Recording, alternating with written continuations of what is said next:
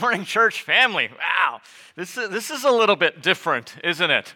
This is kind of reminds me of church back in the islands, so I thought I would dress the part. So I even got my slippas. These are called slippas. They're not flip flops, okay? These are my slippas. And just, just to feel the mood, this is really good. Just don't get too comfortable meeting outdoors like this, man, that this is really nice. Hey, listen, so um, you, know, just there's this urban myth, well, not an urban myth, but there's this idea during quarantine that there's a lot of people just sitting around, binge watching Netflix, and just, just a lot more time on their hands. And let me just tell you, uh, probably for a lot of you, that is not true of the staff here at Christ Community Church. Uh, uh, everything from we just did our first, hopefully last digital adventure week. Come on, I, how did, kids, how did you enjoy Adventure Week this year?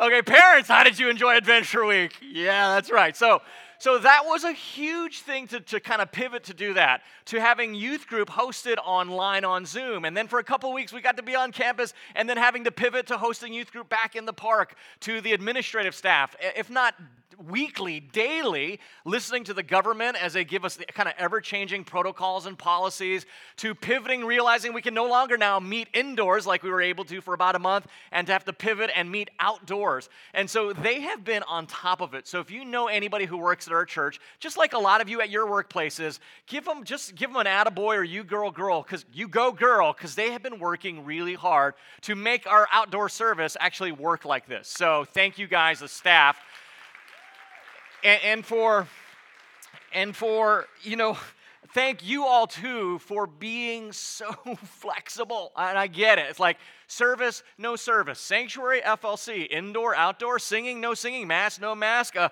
handshake, full embrace, high five, fist bump. I don't know. Now I got to bring a chair. It's a bit much. And none of you have complained. None of you have, have, I think of Numbers 11 through 14, where the children of Israel just constantly grumbled and murmured. We heard none of that. So thank you guys all so much for doing that. Before I jump into our, our series, One Act of Righteousness, um, and this is going to be really hard. It was easy to preach sitting at a chair at a camera when there's nobody here, like we did for so long. Now that you're here, I want to jump out, but I will knock something over or fall off of this thing. So I'm going to try really hard to stay here. Before we jump into our series on Jesus' session today, I, I do want to say something. Um, on the one hand, I think it's been really good. I've heard this from people. Coming on Sunday mornings has been really nice because Man, it's kind of a break from the maelstrom of conversation and news feed about what's going on in our culture, from everything from, from the George Floyd situation to, to COVID 19. And it's been nice to come here and just for a few moments fellowship and forget about all that stuff. You know, I think only, only once did we pivot, as that was in March when we had to shut things down. We, we, we broke from our, service series, our sermon series and talked about um, certain truths for uncertain times. Uh, rarely do I ever do that. But we recognize as elders, we've been talking for hours how so much around is going in our culture that on the one hand, while I know it's been nice to come here and get a break from the 24 7 news feed, we also don't want to think about that the gospel's tone deaf to the issues of our society. So when we're done with this series, we're actually going to be wrapping this series up really quick. We just have a couple more weeks. We're going to give two weeks to um, basically we want to talk about gospel and race, and then fear and faith, because those are things that are just always on our minds and we're thinking about it. And so when we're done with this series, we'll give a couple Sundays to gospel and race and fear and faith. Um, and, and, the reason being, those are pretty obvious, right? I don't have to explain why we're going to talk about those. But so in our counseling class that we teach here, we always make it a case that we say, functionally speaking, you want to know where worship happens, right? Because when we think of worship, if you're in the know, you know what worship is, but a lot of people still think of worship as these formal gatherings and formal things. But that's not what really what worship is. Worship happens at the intersection of our faith, the, the things we believe, and our desire, the things we want. So, our faith and our desires, where they intersect, where that overlaps there, that's where worship takes place. And, and, and, and, and in this time period, being given this, this is an election year, a lot of times for people, faith and desire is manifested in, in politics. What, what, what they hope is going to happen, what they believe is going to happen, it gets manifested in our politics. And, and generally, as Americans, we are really concerned. Sorry, I got water up here. Now there's water all over the platform. We're concerned about whoever sits in power. But I don't know if it's just me, but it, it, seems like for the last 20 years, ever since those darn hanging chads in Florida, right, back in 2000 with President Bush and Al Gore, it seems like every election cycle gets more intense, it gets more disputed, and it seems to get more consequential. I have literally seen people wailing in the streets about when they found out who became president on the other hand, I've seen people dancing for joy in the street when they found out who became presidents. And, and the reaction seems to get more extreme, from, from the extremes to mildly entertaining. And I think the reality is, in our culture, we know whoever sits in power, it's a big deal in our country, right? Obviously, policies gets decided, national safety could be at stake. Our values either get promoted or they get reversed. And obviously, as an American, I'm concerned who sits in power in the White House, just like all of you. But, but it does not obsess or consume me at all. And as a Christian, really, the reality is neither your mood, nor your joy, nor your hopes, nor your fears should be tied to the political ebbs and flows of our culture because the Bible clearly teaches us that there is someone of far greater consequence who sits in power, and his office is not open to reelection every four years. And so that's why this morning Jesus' session is really important for us to think about. So if you have a Bible, I hope you do, turn open to the book of Hebrews. We're gonna, we're gonna spend a lot of time in Hebrews this morning. So go to Hebrews, it's right after Philemon, right before the book of James. I'm gonna flip open there as well. And as if, friends, uh, 2020 could not get more uh, crazy, more stressful, or more, more culturally chaotic, this is an election year. So, you know, strap in. That's all I can say, right? Whether it'll be Joe Biden, uh, Donald Trump, or, or Kanye West. I mean, uh, is, there, is there anyone else in the race at this point? So, whoever gets to be in the White House, it doesn't really ultimately matter for the Christian who, who's a citizen of another kingdom, right? So, because we know the one who sits in power is Jesus Christ, and it's from his throne that true power comes from. The Bible calls this Jesus' session. And, and to make this easy, we're going to follow the same format this week that we did last week by asking and answering three questions. Number one, uh, what is Jesus' session? Number two, why is Jesus' session important? And then number three, uh, how does Jesus' session uh, matter to us? Okay, so what is Jesus' session? Why is it important? And how does it matter to us? So for my kids here that we got out in the congregation, uh, this is a good time, by the way. We don't know how long we'll be meeting outdoors, but parents, if you haven't gotten one of those children notebooks from Hannah, Hannah, raise your hand up there. She can get you one so you can bring those with your kids every Sunday. So, for this morning, kids, I'm going to be talking about, your parents are going to help you out with this. I'm going to be talking about th- one of three roles that Jesus occupies, and I want you to draw a picture that best captures that in your mind, okay? So, you're going to have to pay attention because I'm not going to tell you where it's going to come in the sermon. It's going to be obvious when I get there, and your parents can help you out, but I want you to draw one of those three pictures or roles and then email that to Hannah, and she'll put you into a drawing to win a great prize. Okay, so with that, let, let's jump into it. Let's ask the first question What is Jesus' session? So, first of all, let me acknowledge something. Unless you're a Presbyterian, you're not used to hearing this word session in a church context. Now, it's a word you are familiar with, and we'll explain that in a little bit. It, it comes from the Latin uh, to be seated.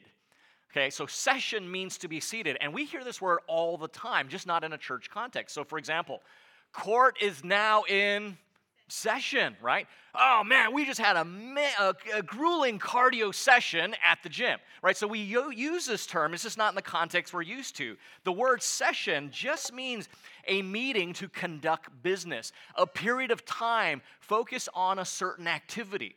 And so when the court's in session or you had a cardio session, it's some time you're dedicating to get something done. When, the, when we talk about Jesus' session, we're talking about this period of time, a focus activity of what Jesus is doing. And the Bible talks about his session as reigning and ruling in power.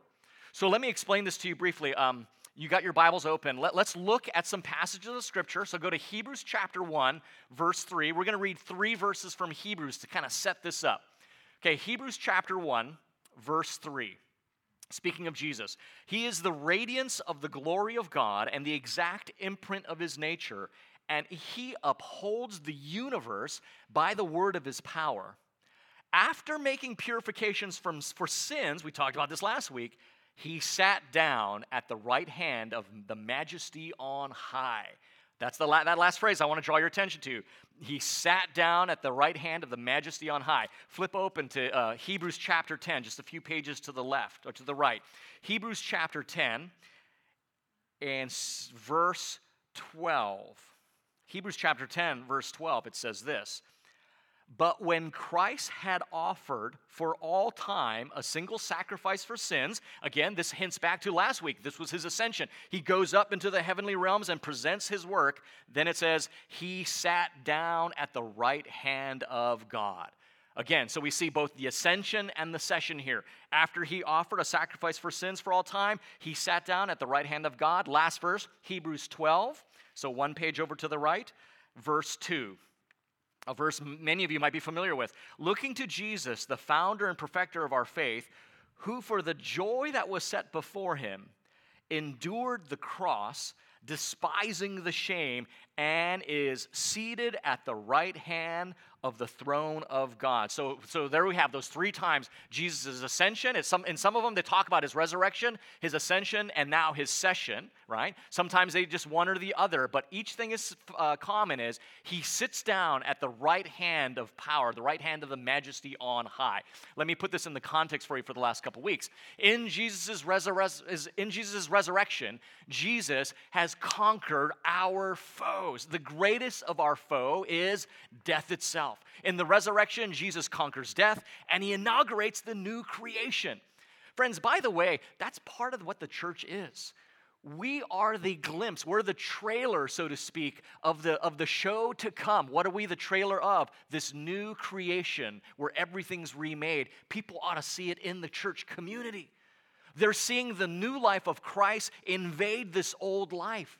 They're seeing us broken free of our, of, our, of our sins, of our addictions, of our lusts, the things that dominated our lives before. And now we're different.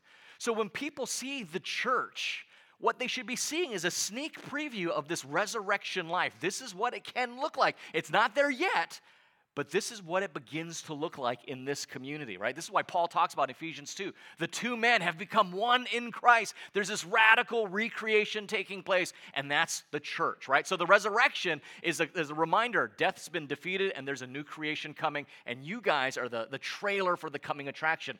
In Jesus' ascension, he, he finishes his limited uh, er, work on this earthly plane and now ascends to an unlimited plane in heaven to continue that redemptive work.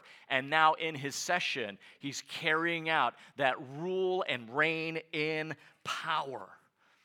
Now, here's something that that, that, that that word is a very loaded word power, especially when we talk about in the context of our culture and politics. And, and we get nervous when any individual has too much power, don't we? As a matter of fact, what they say that power corrupts and absolute power corrupts absolutely is how the saying goes right? Do you realize our entire political system, our entire political system is based on the principle to the, the division of powers. No one person, no one entity should have that, that much power, so we split it up. So I know this might be like total heresy for us as Americans, but can we be honest and say that democracy is not the best form of government? I mean, it's certainly not the most efficient, right? Can we at least agree there, right? It, eh, what is the best and most efficient form of government? Monarchy. When you have a king or a queen and that one individual calls the shots and bam, things get done. In fact, friends, democracy is a tip of the hat to the truth that people are crooks at the end of the day. People are wicked and they will do all kinds of things, and we need to divide that power to prevent anyone from abusing the power that they get. Democracy isn't here because we think, oh, this is the best form of government because of us enlightened, informed, cultured people will lead society to a golden age. No! Democracy exists because we realize, man, people are crooked and people look out for themselves and not for others. So we need to divide the powers so that no one person, no one group has enough say so to take over. I know that's shocking to hear. Here's something even more shocking. That means, friends, when nothing seems like it's getting done, democracy's working, right? That, that's exactly how it was set up. That we would always be arguing and counter arguing and putting up ideas and taking those ideas down. And really, nothing seems to get ahead because we don't want any one person or any one power to get ahead. Here's the dilemma, though. We, and, and by the way, our founding fathers understood this very well. Here we are, 250 years into it. We kind of wonder, we, we, we feel the dilemma that we still yearn for someone to have the power to make the differences that we see that this world needs. But at the same time, we recognize nobody can have that kind of power who doesn't eventually abuse the power or use it for their own purposes. And that's kind of the dilemma we feel as a culture, which is why I love John chapter 13. John chapter 13 and verse 3, particularly in the NIV translation, where it says this Jesus knew that the Father had put all things under his power and that he had come from God and he was returning to God. If you're familiar with John 13, so when Jesus knew that God had put all things under his power, what does he do? He puts on a towel and bends down and starts washing feet. How mind blowing that John would juxtapose the two most radical differences. The one that has all power takes the role of a slave and gets down and, and wipes the, like the manure and the grime off between the, toe, the toes of Peter and, and scrubs John's filthy callus, got some, you know, the corn bunions or whatever, or the callus or whatever, and he washes their feet. What a juxtaposition of how he uses power. When you look in the Gospels, how does Jesus use power? John 13 tells us he uses his power to serve. Matthew 9 tells us he uses his power to heal. Mark chapter 1 tells us Jesus used his power to bring purity to the leper. Do you remember that? John chapter 2, I love that one. Jesus uses his power to bring joy. Right? You guys know John chapter 2. What's happening in John chapter 2? The wedding at Cana, right? Jesus is the one that uses power to keep the party going. Jesus uses his power never for himself, but for others. This is the rule that we want. This is the rule that we desire because he alone used his power not for himself, but for the benefit of others.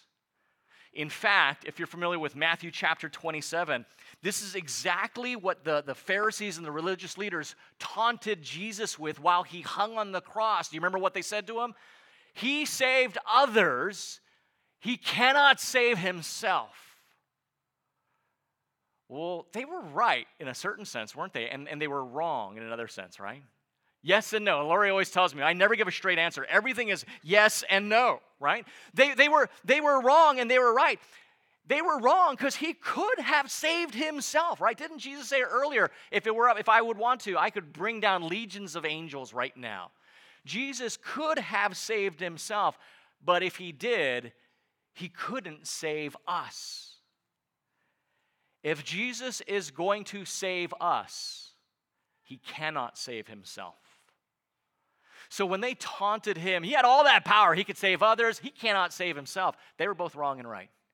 He could have. He could have saved himself, but then he wouldn't be able to save us. If he's going to save us, he cannot save himself. Jesus uses his power always for the benefit of others in Jesus' session, when he reigns and rules in power, it's an amazing juxtaposition because he's the only one that has the power and authority to use that power for himself, and he never does. That's his session, using his power, reigning supreme to bless, to heal, to purify, to bring joy. Now, why is Jesus' session important? The reason Jesus' session is important, this is our second question, and if you want to get a, a, broad understanding of, of just understanding Israel as a nation, which is all of the Old Testament, and how Jesus is the fulfillment of that, Jesus fulfills the three most important offices in the Old Testament. Jesus fulfills the three important roles that governed all of Israel. If you haven't picked it up by now, I'm introducing you the three, one of the three roles you kids can draw, right? What are those three roles? Prophet, priest, and king. If you want to understand how Israel functioned as a society in the Old Testament, you just have to understand those three roles prophet, priest, and king. As prophet, Jesus, he speaks the word of God. In fact, the Bible says Jesus is the very word of God. As priest, Jesus beautifully reconciles us to God. He represents God to man and man to God. In fact, Jesus' very personhood, the God man, speaks to his role as priest. As king, Jesus rules over all things, and all things are subject to him. Now, did you notice when we read in Hebrews, Hebrews 1 3, Hebrews 10 12, Hebrews 12 2, each time it refers to Jesus, he sits down at the right hand of majesty on high. Let's talk about that for a second because it's really important. When you and I come home from a long day at work, we sit down, right? But why do we sit down? Because I'm exhausted and I need to take a break and I'm about to relax. That is not the image here. When Jesus sits down, kind of like when the judge enters the courtroom and the judge sits down, then everyone else can sit down. That's when the work is about to begin. So in Hebrews 1 10 and 12, when it says he sat down, it's talking about Jesus is sitting down to, to in, initiate and to exercise his session as the supreme prophet, priest, and king. In other words, he sits down to work. So let's look at him sitting down, so to speak, as prophet. Keep your finger in Hebrews. We're going to go to Hebrews chapter 1. Hebrews chapter 1, and we're going to look at verses 1 and 2 for the most part. so here's Jesus as prophet. Long ago, the writer says, at many times and in many ways, God spoke to our fathers by the prophets. But in these last days, he has spoken to us by his Son. Now, if you haven't noticed in this series, One Act of Righteousness, we have spent a lot of time in the book of Hebrews, haven't we? Almost every week, we're dipping into the book of Hebrews. The reason is the book of Hebrews, the, the kind of the goal of Hebrews is to show the superiority of the Son over all of the Old Testament systems and ritual and sacrifice and priesthood and all that, that Jesus is the fulfillment of all these things. And here is the first statement about that is that Jesus is the final and full revelation of God Himself that all those things that came back for in the past, the sacrificial systems, the law, all that was a foreshadowing to Jesus himself. And Hebrews says he's the final and full revelation. So the takeaway is look, you want to know God? You want to understand God? Know the Son. Right? This idea that there's an Old Testament God and a New Testament God completely falls apart because if you want to know God, you know the Son because he's the final and full revelation of who God himself is in his character. He's the prophetic revelation, unveiling of who God is.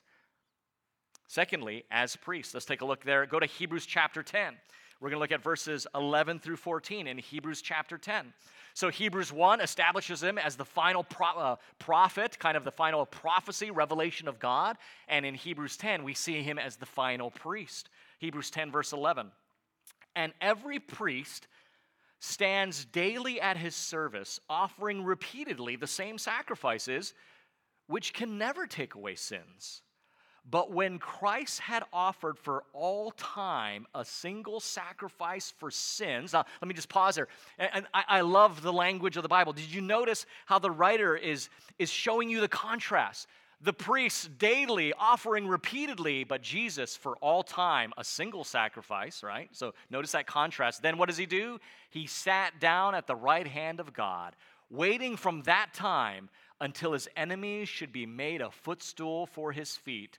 For by a single offering, he has perfected for all time those who are being sanctified. Friends, why do the priests stand daily? Right? The answer is here in the text because the job is never done. Why do they have to offer sacrifices all the time? Because the job is never done. And so, what the writer of Hebrews is doing, he's drawing two ideas. Jesus sitting down speaks to two different things. On the one hand, as priest, he doesn't have to stand at the altar, his job's done. So, he, he's done, right? But at the same time, the fact that now he sits at the right hand of the majesty on high, in one sense, his job is completely done but it now just begins. Because notice what verse 14 says For by a single offering, he has perfected for all time. I want you to notice this perfected, past tense. The job is done. He perfected for all time, past, present, and future, those who are being sanctified, present tense. So you notice what he's saying by Jesus' one act that he did, your, your, your past tense perfected for all time, those being sanctified. That means you and I right now are perfected, past tense for all time, past, present, and future for the work of what this priest has done. So, friends, it's not like when you or I fall short or we fail God's standards, Jesus has to hop off his throne and run over to the altar. Okay, I'm not going to do that. Run over to the altar and present again his work. He doesn't have to do that.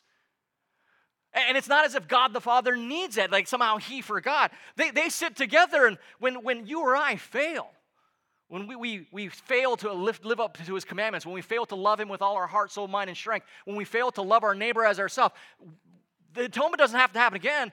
They just kind of look, hey, the job's done. It's good. It's all good because the priest did the job. It's a done deal. So that's him as prophet, that's him as priest. Now let's look at him as king. And, and, imagine it this way, friends, to keep with the political metaphor. The ascension that we studied last week, imagine that's kind of like the inauguration of a president. Big fanfare, and he kind of walks up those steps in front of, I guess it's the Supreme Court or wherever he walks up. There's this big celebration, and okay, there's the new installed leader. That's the ascension. And as king, he sits down to rule. So for that, keep your finger in Hebrews, but I want you to go to the book of Acts.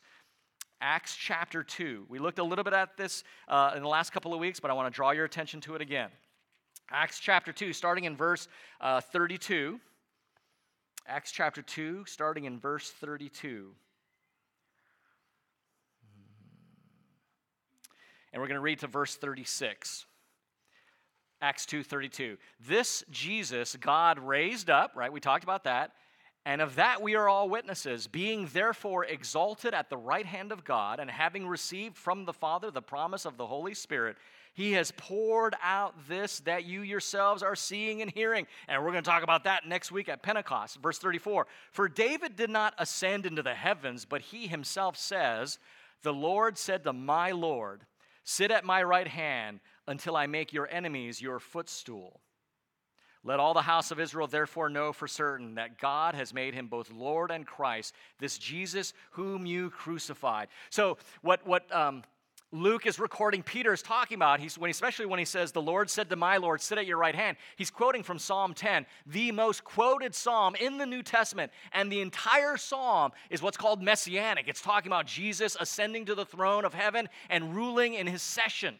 And he says, This is happening right now. Jesus is installed and he's ruling from heaven. And here's something you guys got to hear. You don't have to go there, but I'm going to read to you Revelation 3:21. So here is Jesus ascended into heaven. He is ruling supreme as king. And listen what he says in Revelation 3:21 because it's what king ever does this. He says this, "The one who conquers, I will grant him to sit with me on my throne." As I also conquered and sit down with my Father on his throne. Now, don't get caught up like, wow, there's three of us sitting on that throne. It's a little bit crowded. And if that applies to all of us, how are we fitting on the throne? You're missing the point, right? Jesus is saying to the one who conquers, to the one who's faithful, I will give to them that glory, that throne that I have been given myself. I'm giving it to you. Friends, what king does that? Well, this king does. His session shows us that he is the prophet that all the prophets pointed to. He is the priest that every priest, that every served pointed to. He is the king that every king pointed to. He's the prophet, priest, king supreme, and he reigns right now. Friends, he reveals who God is, he reconciles us to God, and he shares his glory with us. Let's, let's try and get this a little bit practical. I mean, as a prophet, why wouldn't you want to listen to that voice? Are you listening to that voice? Or as opposed to all the other voices that are yelling for your attention in this world? Friends, think about what are the voices that you're constantly looking to? How many of you, first thing you do when you wake up in the mornings, you open a news app? Guess whose voice you're listening to? How many of you open up a social media? Guess whose voice you're listening to? Why do we want to listen to Fox News' voice or MSNBC's voice or CNN's voice or, or, or, Facebook's voice or Instagram's voice when we have one voice that will always speak truth and clarity to us? Right? Friends, as a priest, why would you, wouldn't you want to rely on his priestly mediation instead of our own priestly mediation, our own works and our own deeds to be acceptable to God? Right? Oh man, I didn't do my quiet time today, and I better, I better get to doing that. Or I, I didn't go to church this week, so now I'm condemned. Or I didn't do this. You're relying on your own works and deeds. Rely on the priest who has already reconciled us to God. Right? As king, why, would you, why wouldn't you want to trust his plan and his strength rather than our, trusting to our own strength, our own plans? And friends, we are, aren't we? We are listening to other voices. We are relying on other mediations. We are looking to other, uh, other kings to give us strength. what's the strength you're relying on? Is it the, the strength that there will be political change, that the strength of this social movement will make a difference, the strength of science that's going to one day find us secure and we'll be all okay, the strength of herd immunity, all those things? Now, again, I'm not discounting those, but is that the king you're trusting in? You'll, you would never profess betraying Jesus through your lips. None of us would do that. But are we betraying him through the way we functionally live our lives, by listening to other voices, by relying on other priests, by trusting in other strength, not from him? See, this is why Jesus' session is so important. Whose voice do I listen to? Who am I relying to to make me okay with God? Who am I trusting will make things work out? And guys, I'm with you there. I'm tempted too. I, am in the same cultural milieu we're all in. But I'm reminded that there is a one who sits on a throne that's far above this world. We've already kind of answered question three, but let me just kind of wrap this up to button this up. So, we talked about what is Jesus' session, why is it important? Now, finally, how does Jesus' session matter to, to us? And, and basically, it's this nature hates a vacuum, and so do we. So does our society. We, we long for a person to sit in power, to make the changes that we know need to be made, but we, long, we realize that that can be none of us. And so culturally, we have one of three options before us. Number one, and I'll get this through real quick. Number one, here's option one keep chasing the ever receding horizon of, of a man made utopia, whether that comes through politics or technology or, or humanism, right? If we just get the right man or woman in the White House, we'll be good. If we just t- tip the scales, get enough seats in the Senate or the House, we'll be fine, right? Um, if we just create the right technologies that we can live longer, live healthier, and overcome disease and all those things, right?